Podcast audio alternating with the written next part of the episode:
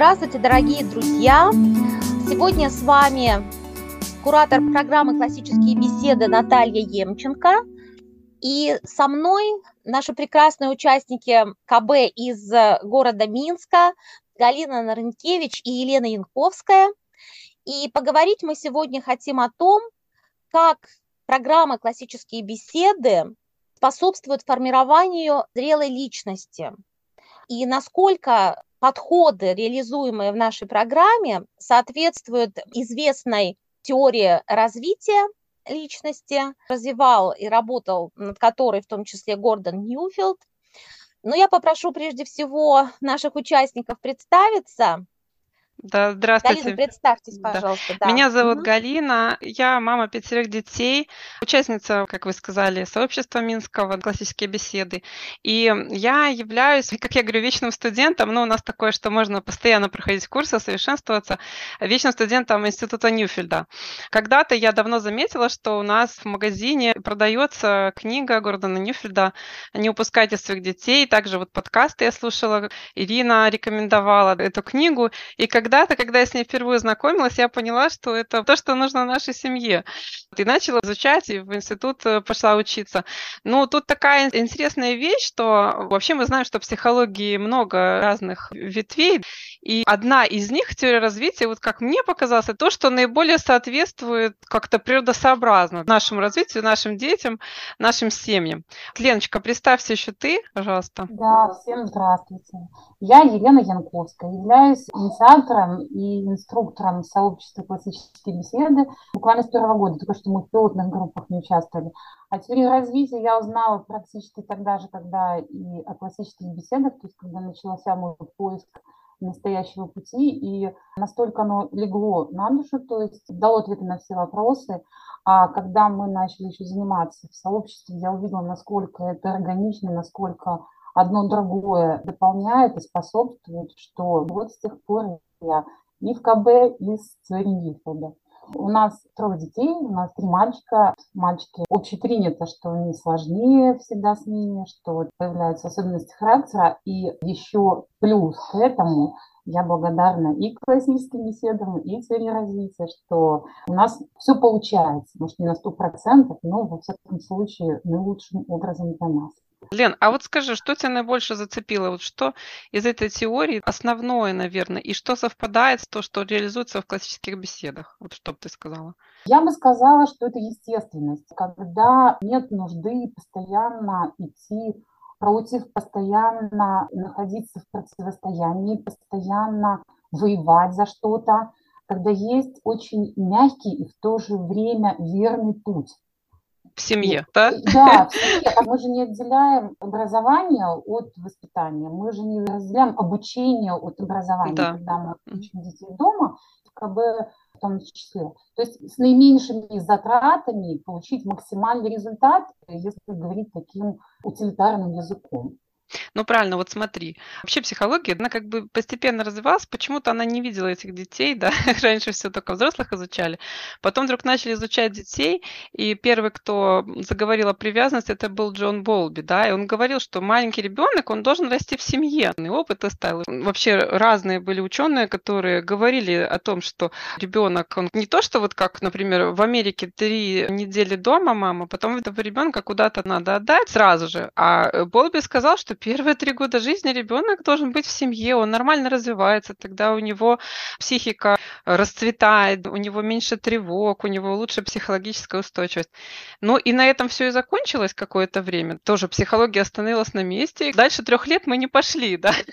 В общем-то, первым, кто сказал и исследовал, и сделал выводы такие, что не только первые 3 года критически важны для детей быть в семье, а что это вообще дошкольное детство, до 6-7 лет как минимум. Ребенок нормально развивается, только когда он в семье.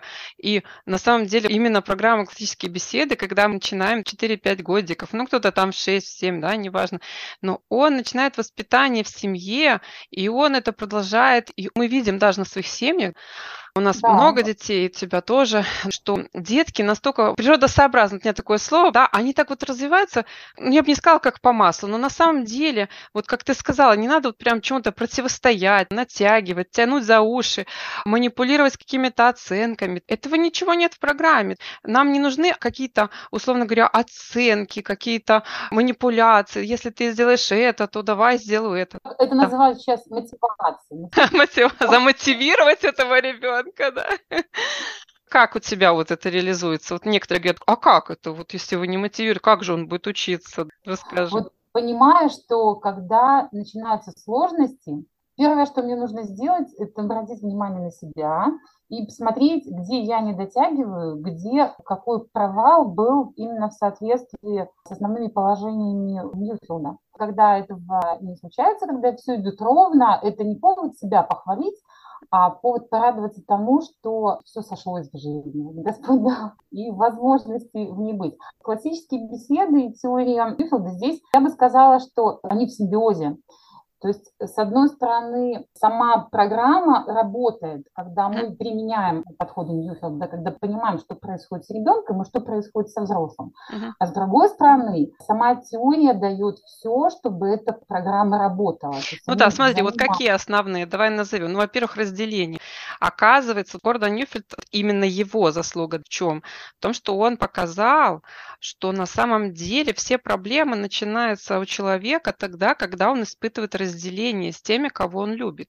Ну, кого любит ребенок? Ну, прежде всего, родители. И даже если родители, может, не лучшего поведения или какие-то у него проблемы в жизни, все равно ребенок привязан именно к своим родителям.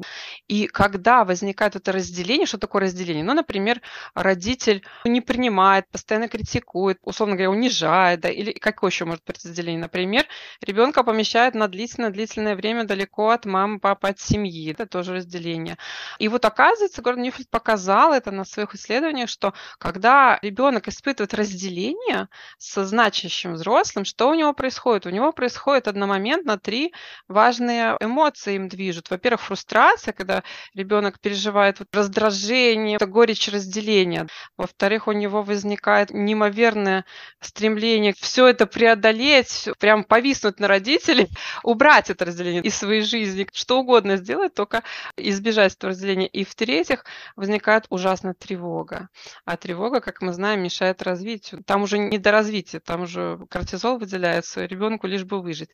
А что оказывается, что все вообще психологические проблемы, которые возникают у взрослых, у детей, они в корне имеют именно разделение. А что позволяет программа «Классические беседы»? Мы совместно с ребенком. Мы не просто посадили его за стол, принесли школу, так сказать, в нашу квартиру, говорим, так, делай упражнение номер 15. Мы изучаем мир вместе с ребенком.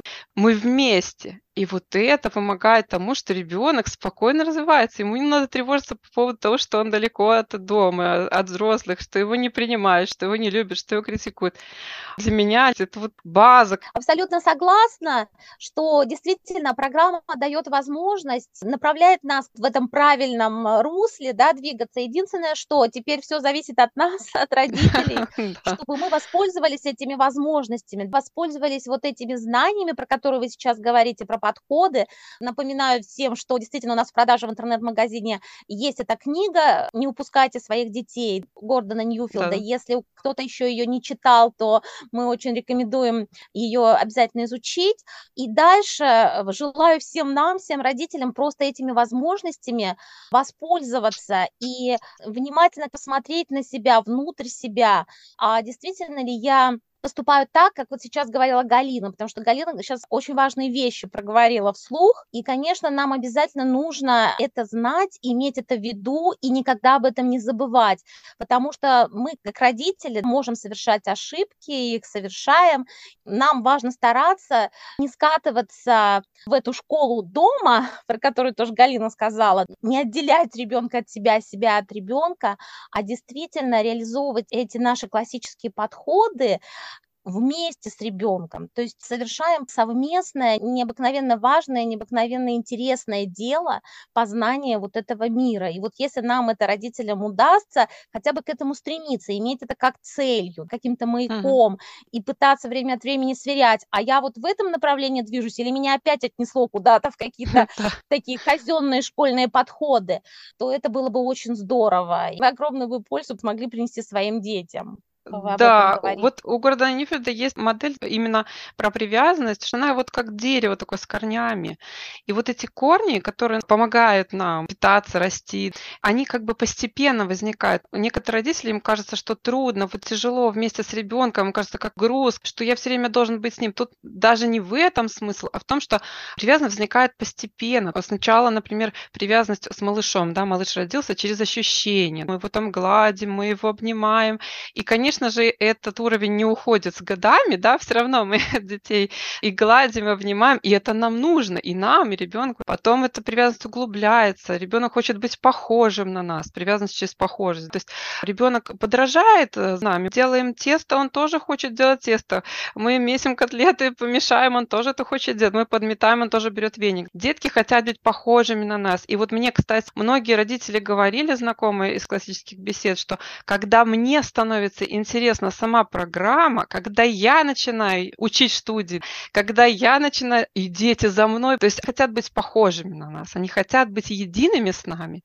И далее углубляется еще привязанность, и нам становится еще интереснее, потому что привязанность дальше уровень через принадлежность, преданность, то есть ребенок хочет быть маминым, папиным, принадлежать вот этой семье, очень видно через младших.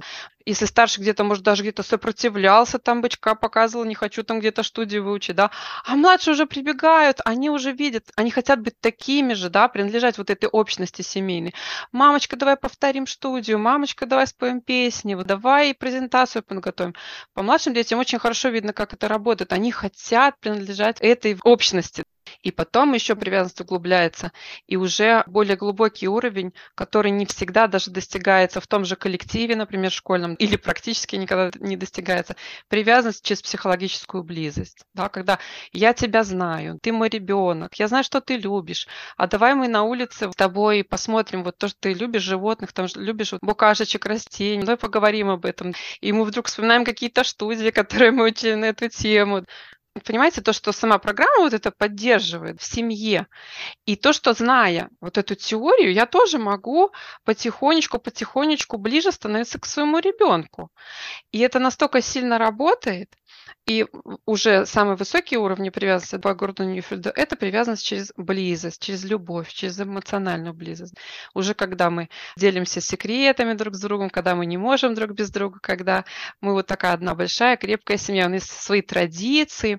Лена, поделись, у тебя есть что-то, может быть, какие-то традиции в семье, связанные с классическими беседами? Как вот вы укрепляете вместе отношения?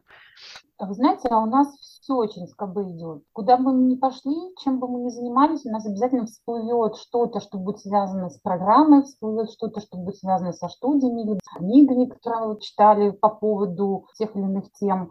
Это придает такие силы для того, чтобы двигаться дальше. Я хотела еще дополнить, когда мы говорили про развитие, развитие, которому не мешает разделение, называется сепарация. У них уже сказано о том, что только внутри привязанности это саморазвитие может происходить. И здесь мы можем столкнуться с таким большим противлением со стороны общества. И наверняка у многих возникали, особенно в начальном периоде, такие сомнения, навязываемые обществом, о том, что ну как же вы сейчас вы к себе тут всех попривязываете, как же они жить дальше будут? Вы должны воспитывать в них самостоятельность. А как же они там пойдут в мир, и что там они делать дальше будут? И вот Ньюфелд говорит, что нет, наоборот, развитие и уверенность даже ребенка в своих силах, оно происходит именно внутри привязанности, вот внутри того, что мы делаем в программе. И я прям вижу, как дети, они у нас ни дня не были ни в каких учреждениях, ни в садах, ни в школах, нам, можно сказать, повезло. Я вижу, насколько они свободны. Конечно, сообразно возрасту, совсем маленькие дети в отрыв не уходят от родителей, но когда мы все это время вместе, и когда у нас есть, как Галина сказала, на всех уровнях буквально, мы можем сообщаться, это придает уверенности буквально ежедневно. А можно я вот уточню насчет свободы, потому что можно неправильно понять. Свобода не в качестве разнузданности. Наоборот, это духовная, скорее, свобода, я бы сказала. Ну, потому конечно, что да, ребенок перенимает мировоззрение семьи, а это очень важно. Он ориентируется не на окружающих детей, которые вокруг него, например, в коллективе каком-то непонятном, а как раз ориентируется на мировоззрение и ценности, во-первых, семьи, а во-вторых, сообщества, которое он посещает. То есть вот это дает ему какую-то базу, дает ему уверенность в том, что мир добр, это важно. Вот именно в детстве важно ощущение того, что мир добр. Да, дети знают, что есть опасность, но родители защитят его. И вот именно это ощущение дает ребенку психологическую устойчивость. Да, вот. Они свободны от страха. Они свободны от страха быть непонятыми в своих каких-то действиях. Они свободны от страха не высказаться. Опять-таки внутри сообщества, внутри семьи, внутри близкого окружения. И когда они выходят за границы, они чувствуют себя любимыми, значимыми, и отсюда нет потерянности в этом мире. Я бы сказала так, они не чувствуют себя потерянными. Да, вот именно, знаешь, что они ориентированы на взрослых. Гордон Ньюфелд говорит, что когда ребенок ориентирован на взрослых, он берет из семьи это мировоззрение. Но вот смысл как раз в этом. У меня так в этом году получилось, что мои дети много лет были на семейном образовании, но вот их вынудили пойти в школу, в государственную. И все вокруг спрашивали, а как твои дети, как они там прижились? Они очень хорошо прижились. Знаете почему? Потому что они ориентированы на взрослых. Вот эти дети, которые могут быть какими-то уязвимостями для них, скажем, критиковать где-то что-то, понимаете, что бывает в школьном коллективе, это проходит мимо них, это их не ранит. Почему? Потому что у них есть вот эта база семейная, семья, она психологически защищает их и ориентация на взрослых от того, чтобы уязвляться от каких-то непонятных чужих детей, которые никаким образом не играют роли в их жизни. Я считаю, что это одно из таких самых важных, скажем, достижений, да? Да, достижений. И я очень рада тому, что мои дети не боятся, как ты говоришь, говорить. Вот благодаря программе «Классическая беседа». Вообще, вот смотрите, развитие происходит через речь. Вот это очень интересно. Именно речь. Устная и письменная речь. В нашей программе максимально, по-моему, упор на это. Вот у меня старшая дочка в вызове. Вызов Бета сейчас в этом году. И получается, что она вот через эту вот речь, она не боится, во-первых. То есть в школе, я говорю, не училась никогда. Она не боится, она пишет такие прекрасные и сочинения, и устные высказывания, которые на вызове. И настолько это все красиво получается, что удивляет, по сути, нашего инструктора. Потому что вот это как раз плоды развития. Если бы это так хорошо осознавалось обществом, ну, наверное, все бы очень заинтересовались. Да, можно я добавлю два слова? Действительно, я хочу подтвердить, что речи устные и письменные, это у нас связано с риторикой, это один из компонентов тривиума, на котором базируется классический подход, действительно уделяется огромное значение. Речь начинает развиваться в программе «Основы», когда дети готовят доклады, с ними выступают каждую неделю, затем они участвуют в обсуждении научного проекта, высказывают тоже какие-то свои мысли. Дальше «Ключи», конечно же, это прямая работа с письменной речью. Нужно тоже сказать, что программа «Вызов», она просто наполнена вот этой риторикой, наряду с диалектикой, конечно, и грамматикой. И чем старше ступень вызова, тем больше письменных работ они пишут на неделе. То есть они могут писать 2-3 письменные работы каждую неделю. Конечно, такого объема работы над своей речью в школе нет, в школьных или каких-то других программах нет, потому что, возможно, действительно недооценена роль речи в развитии. Но я подтверждаю, что в программе «Классические беседы» уделяется огромное значение. И я еще хотела, знаете, что сказать, вот что касается взаимодействия в семье со взрослыми, передачи мировоззрения родителей своим детям, тоже программа «Классические беседы» именно в части своего содержания, и здесь в первую очередь это речь о программе «Вызов», конечно, предлагает огромное количество глубочайших тем для обсуждения именно родителей с детьми. То есть вот если я обычная мама, например, не имеющая какого-то прекрасного образования, но я могу и не сообразить, о чем таком интересном и очень глубоком можно с ребенком поговорить. Кто-то, может быть, будут обсуждать, но когда мне дается разработанная уже программа, в которой предлагается именно обсудить определенные темы, какие-то необыкновенно глубокие литературные произведения, которые у нас дети читают, или какие-то политические, острые социальные проблемы, как вот в «Вызове Бета» у нас в треке «Дебаты» дети обсуждают социальные проблемы, либо устройство экономики, либо какие-то юридические вопросы. И поскольку есть руководство, в котором все расписано, как проводить, о чем говорить, какие вопросы обсудить, то мне как родителю просто я беру это как руководство к действию, программа меня в этом смысле очень хорошо направляет, и я обсуждаю с ребенком эти темы. И вот в ходе такого обсуждения происходит, собственно говоря, на более глубоком уровне, чем просто на бытовом, передача мировоззрения. Мы лучше узнаем друг друга, а родители лучше узнают в этом случае своих детей, дети своих родителей, и происходит вот такое взаимное обогащение, и все это, безусловно, еще больше укрепляет вот эту привязанность на основе общности интересов. Когда мы обсуждаем одни и те же книги, когда мы обсуждаем одни и те же темы, то, конечно же, это нас очень сближает. И это очень сильно отличается, ну, например, от моей юности, когда у меня были, допустим, свои какие-то неформальные молодежные интересы, у родителей они совершенно интересы были другими, да. И мы общих тем особо для разговоров не находили. Здесь же ситуация совершенно обратная.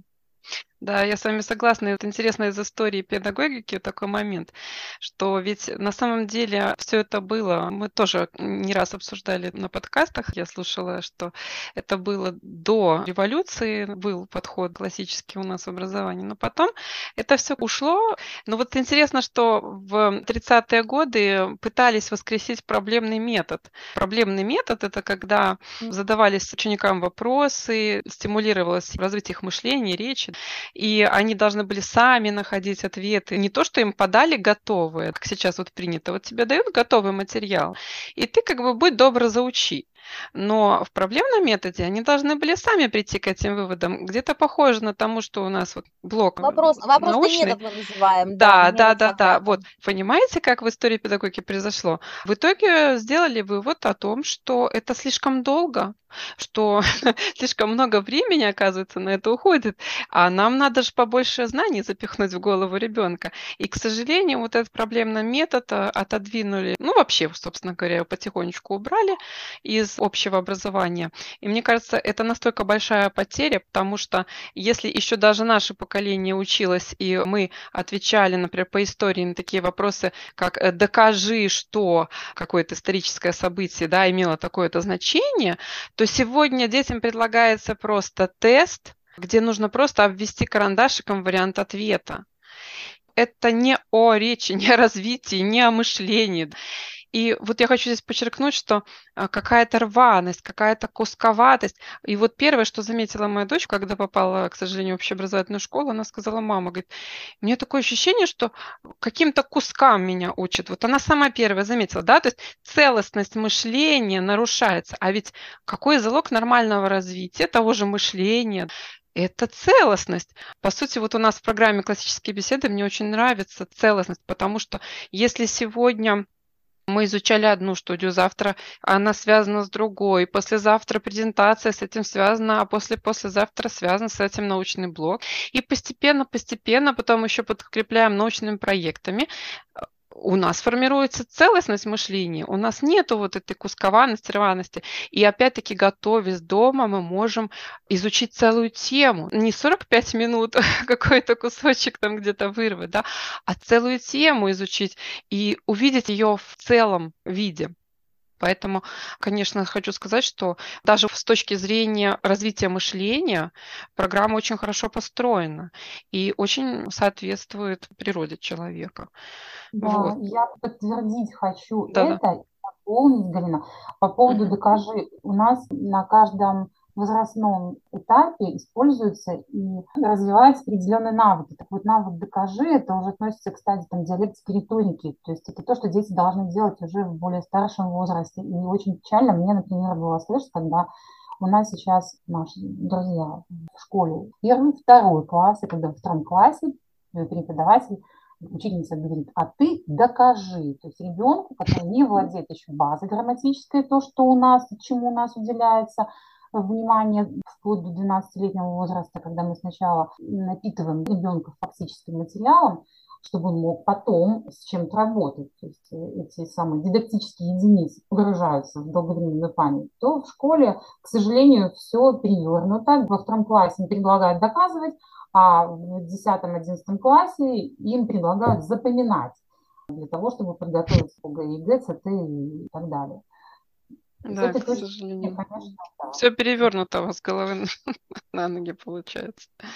Я бы хотела тоже добавить пару слов, что формирование целостной картины, насколько это важно, поскольку это помогает человеку сориентироваться вообще в этом мире, как мы говорим, найти свое место в этом мире, понять, что происходит, все события, которые происходят в мире, как-то понимать их причины, видеть вот эти причины и следствия. Все это возможно только в том случае, когда есть действительно какая-то целостная картина мира.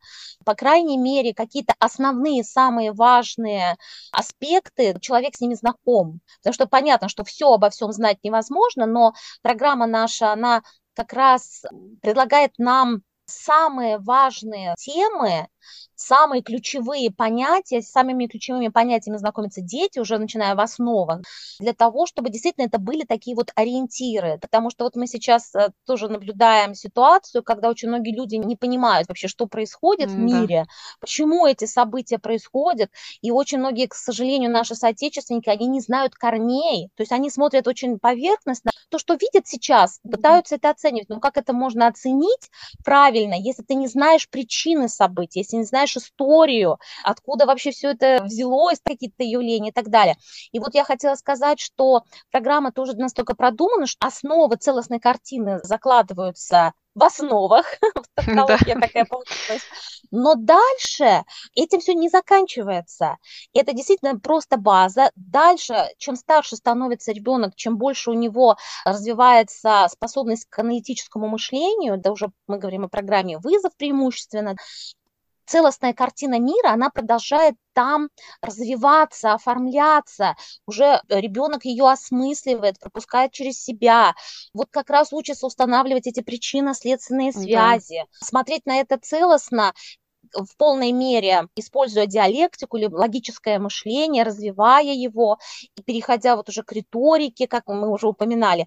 Поэтому на протяжении всех лет обучения в КБ, начиная там с 4, скажем, лет до 18, происходит формирование целостной картины мира, понимание своего места, обретение каких-то навыков взаимодействия с этим миром. И действительно, это очень, опять же, сильно отличается от каких-то обрывочных представлений, с которыми, к сожалению, выходит большинство школьников из стен школы. Да, и я, вы знаете, я помню, что я была очень удивлена в свое время, когда училась еще в Иньязе, Иньяз закончила, и у нас по психологии, возрастная психология школьников, ровно один семинар составляла. То есть, понимаете, среднестатистический учитель, он, в принципе, даже не понимает, ну, я так понимаю, что и высший методист, и те, кто составляет программы сегодня, не понимает, какие стадии развития у ребенка происходят, что у них когда развивается. И вот мне нравится, что Гордон Ньюфелд, он использует трехчастную модель мозга нейрофизиолога Поля Маклина и говорит о том, что когда ребенок рождается, у него кора больших полушарий, она, конечно, ну, минимально развита, то есть там в основном только древний мозг работает, ну и лимбическая система тоже еще в зачатке, то есть у него там эмоции только первичные им движут. И вот с течением жизни, оказывается, до 5 лет где-то у ребенка развивается именно древний мозг и лимбическая система, то есть эмоции, вот что ребенок должен в это время делать. Не сушить мозги, как у нас сейчас до 3 лет, скорее успеть все выучить, да, а наоборот, он должен бегать, прыгать, радоваться миру, миру, общаться со своими братьями, сестрами, трогать тот же песочек, смотреть на природу. То есть у него вот это эмоциональное, эстетическое развитие. А потом оказывается, что у него еще нет никакой логики. И оказывается, что у него нет никакой логики лет до 11-12. И вот это настолько хорошо видно в нашей программе, что действительно сначала у ребенка именно 5 ключевых навыков грамматики мы развиваем. Называние, внимание, запоминание. Да, ребенок что-то видит, запоминает. Он это может нарисовать там, или спеть, или протанцевать, выразить как-то. Он может об этом рассказать. Он способен вот на это, и это есть в нашей программе. Потом он подрастает, потом ему лет 10-11, уже ближе к 12, программа «Ключи», он уже учится ставить вопросы, он учится видеть взаимосвязи, он может дать определение, сравнение, вот эти 5 топосов Аристотеля. Это настолько красиво соответствует вот этим периодам развития человека, понимаете, не просто вот с неба взяли, что-то куда-то всунули, нет, очень правильно, очень соответствует тому, как развиваемся мы. И, конечно, уже старше там 13-14 лет, уже 15, уже ребенок может логически мыслить, наконец. Не в первом классе, как Елена сказала, докажи, а вот именно в этом возрасте он уже, конечно, способен к риторике, к красивому выражению речи. Вот мне это очень нравится, что это как вот в самом начале Елена сказала, не надо идти против ветра, да? Это все очень природосообразно. И более того, как атмосфера близости и правильно сформированная привязанность, они помогают усвоить материал. Тот материал, который подается ребенку в атмосфере безопасности, в атмосфере любви, покоя, он также эмоционально окрашен для него. Потом, когда он с ним работает, он воспринимает этот материал как очень близкий и как свой по-настоящему. Когда то, что мы заучиваем в основах, в самой благоприятной обстановке, с этим ребенок идет дальше, и он воспринимает это и с точки зрения ценностной окраски уже, и с точки зрения отношения к этому в своей семье, в своем сообществе, как бы мы сказали, правильно. То есть это то, что нельзя получить в другом месте. Конечно, Леночка, я можно быстренько пример, вот такой кратенький. У меня тоже дочка 7 лет, пошла в основы, начала учить студии, и потом приходит ко мне, я ей новую книжечку принесла, какую-то историческую, поставила, может, ребенок заинтересуется, может, нет. Она принесла, показывает сзади, там указатель именной. Там все книги, которые участвуют в исторические личности, они выписаны. И она нашла именно Карла Великого, который был у нас в этом цикле. Она говорит, мама, посмотри, тут про Карла Великого. Ее это так заинтересовало. То есть вот ты правильно сказала, что это как бы уже ее знание. Познавательный интерес, он изнутри идет. Не мы там сверху где-то промотивировали, или не мы сказали, сегодня тема урока такая-то, а вы хотите, не хотите, вы это должны знать. А вот именно, что она уже это знает в этом безопасном кругу, считай семейном сообществе, она это изучила, она это знает, и это ей сейчас нравится. Вот так это и работает. Да, и вот то, о чем мы говорили, что дети не боятся. Почему они не боятся? Потому что у них не выстроены защиты, те самые защиты, о которых мы много, Галина, говорим, защита от уязвимых чувств. Они могут прожить все в безопасной среде, в семье, в сообществе. Им не нужно закрываться, им не нужно защищаться от того, что у них что-то не получается, от того, что они что-то не успели, от того, что кто-то может ранить. Они свободны от оценок внешних, и поэтому они свободны в том ключе, о котором я говорила раньше. Они не боятся всего отсутствия этих самых защит. Да, верно. И еще вот в младшем возрасте, когда развиваются эмоции у ребенка, вот эмоции надо понимать правильно, что это не какие-то страсти, а эмоции в плане то, что мы чувствуем. Что мы чувствуем? Радость. Мы чувствуем стремление к близости, к тому, чтобы быть близкими с тем, кого я люблю. Когда-то мы чувствуем печаль, когда-то мы чувствуем тревогу. Тут основное правило, Гордон Ньюфелд очень хорошо прорисовал эту картину, когда у человека проблемы. Давай начнем с проблем. Когда человек не может адекватно себя вести, когда он не чувствует, что с ним на самом деле сейчас происходит. И вот интересно, что когда ребенок именно в семье вот учится, и он проживает все эти трудности, все эти свои эмоции, ну и хорошие, и, скажем, не очень приятные эмоции, фрустрацию или какую-то тревогу, но он это проживает в семье, которая его принимает. У него нет вот этих защит, о которых ты говоришь. Ну вот он прожил, он понимает, что с ним происходит. Вот у меня дети приходят, говорят, мама, я сейчас так раздражен. Но если он это понимает, если он это уже чувствует, он уже знает, что с этим сделать. Я говорю, и что надо сделать? И ребенок говорит, ну я пойду тихонько посижу у себя в комнате. Но если ребенок эти все чувства проживает, оказывается, в среде уязвимой, где его могут критиковать, ругать, вы сами понимаете, что может быть в такой среде, которая не лично относится к ребенку, то у него возникают защиты. Ему больно думать о том, что я такой. И из-за защит он не чувствует, что с ним происходит. Он может ударить, и у него совесть не будет работать, потому что он это не может чувствовать. У него защита стоит на этом чувстве.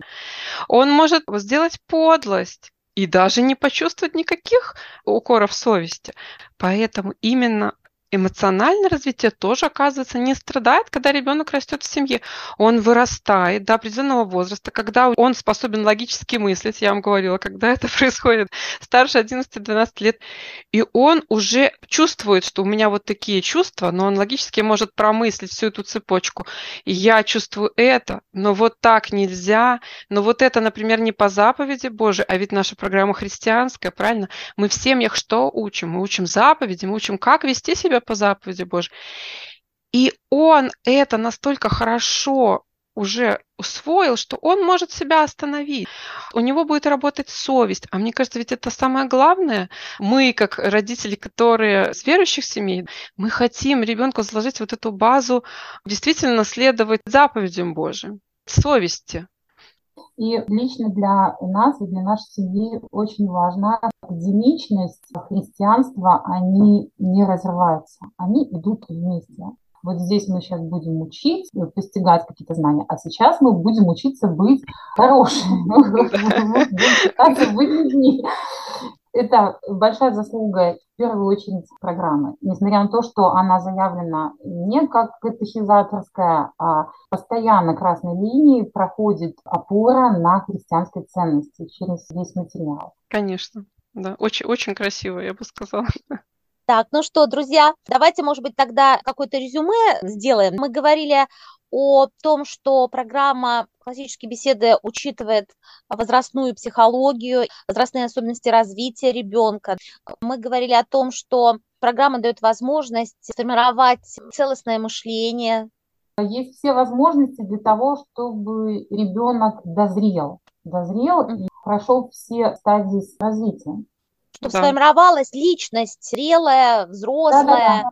Ответственная, устойчивая, имеющая свое такое мировоззрение, некий такой стержень, который помогает не сбиться с пути. Да, и благодаря этому семейному образованию, благодаря программе «Классические беседы», получается, что дети максимально лишены вот именно этих препятствий, которые мешают ему развиваться. Развитие, оно как бы спонтанно, оно происходит с ребенком, но если ничего не мешает. Мы стараемся, как взрослые, просто убрать то, что действительно мешает. И преждевременная социализация, и преждевременная информация, и недостаток вот той же самой привязанности, какая-то лишняя тревога. Просто это все остается за скобками. Мы это максимально отодвигаем от семьи, и ребенок спокойно развивается. Надеемся, возрастает в вере. И мне кажется, это самое главное. Да, теперь только остается попросить у Господа мудрости, да, для нас, и для сил, родителей, да, вдохновения. Да, и терпения, вдохновения, да. Чтобы вот все эти возможности, которые заложены в программе, реализовать. Да, совершенно верно. Спасибо, Наталья, за беседу, Елена. Да, спасибо вам большое, девочки. Огромный привет Минску от всех от нас, от Беларуси. Вот, спасибо вам большое. Это очень интересно поговорить со специалистами в области психологии, узнать их мнение, узнать, насколько действительно программа КБ соответствует, то есть учитывает ли психологические законы, такие общепризнанные вот в науке, какие-то теории, такие как теория развития, насколько это согласуется, но теперь мы понимаем, что согласуется. Ну что ж, спасибо вам огромное за беседу. На этом, наверное, мы можем попрощаться, да? Всего доброго. Спасибо всем большое. До свидания. До свидания.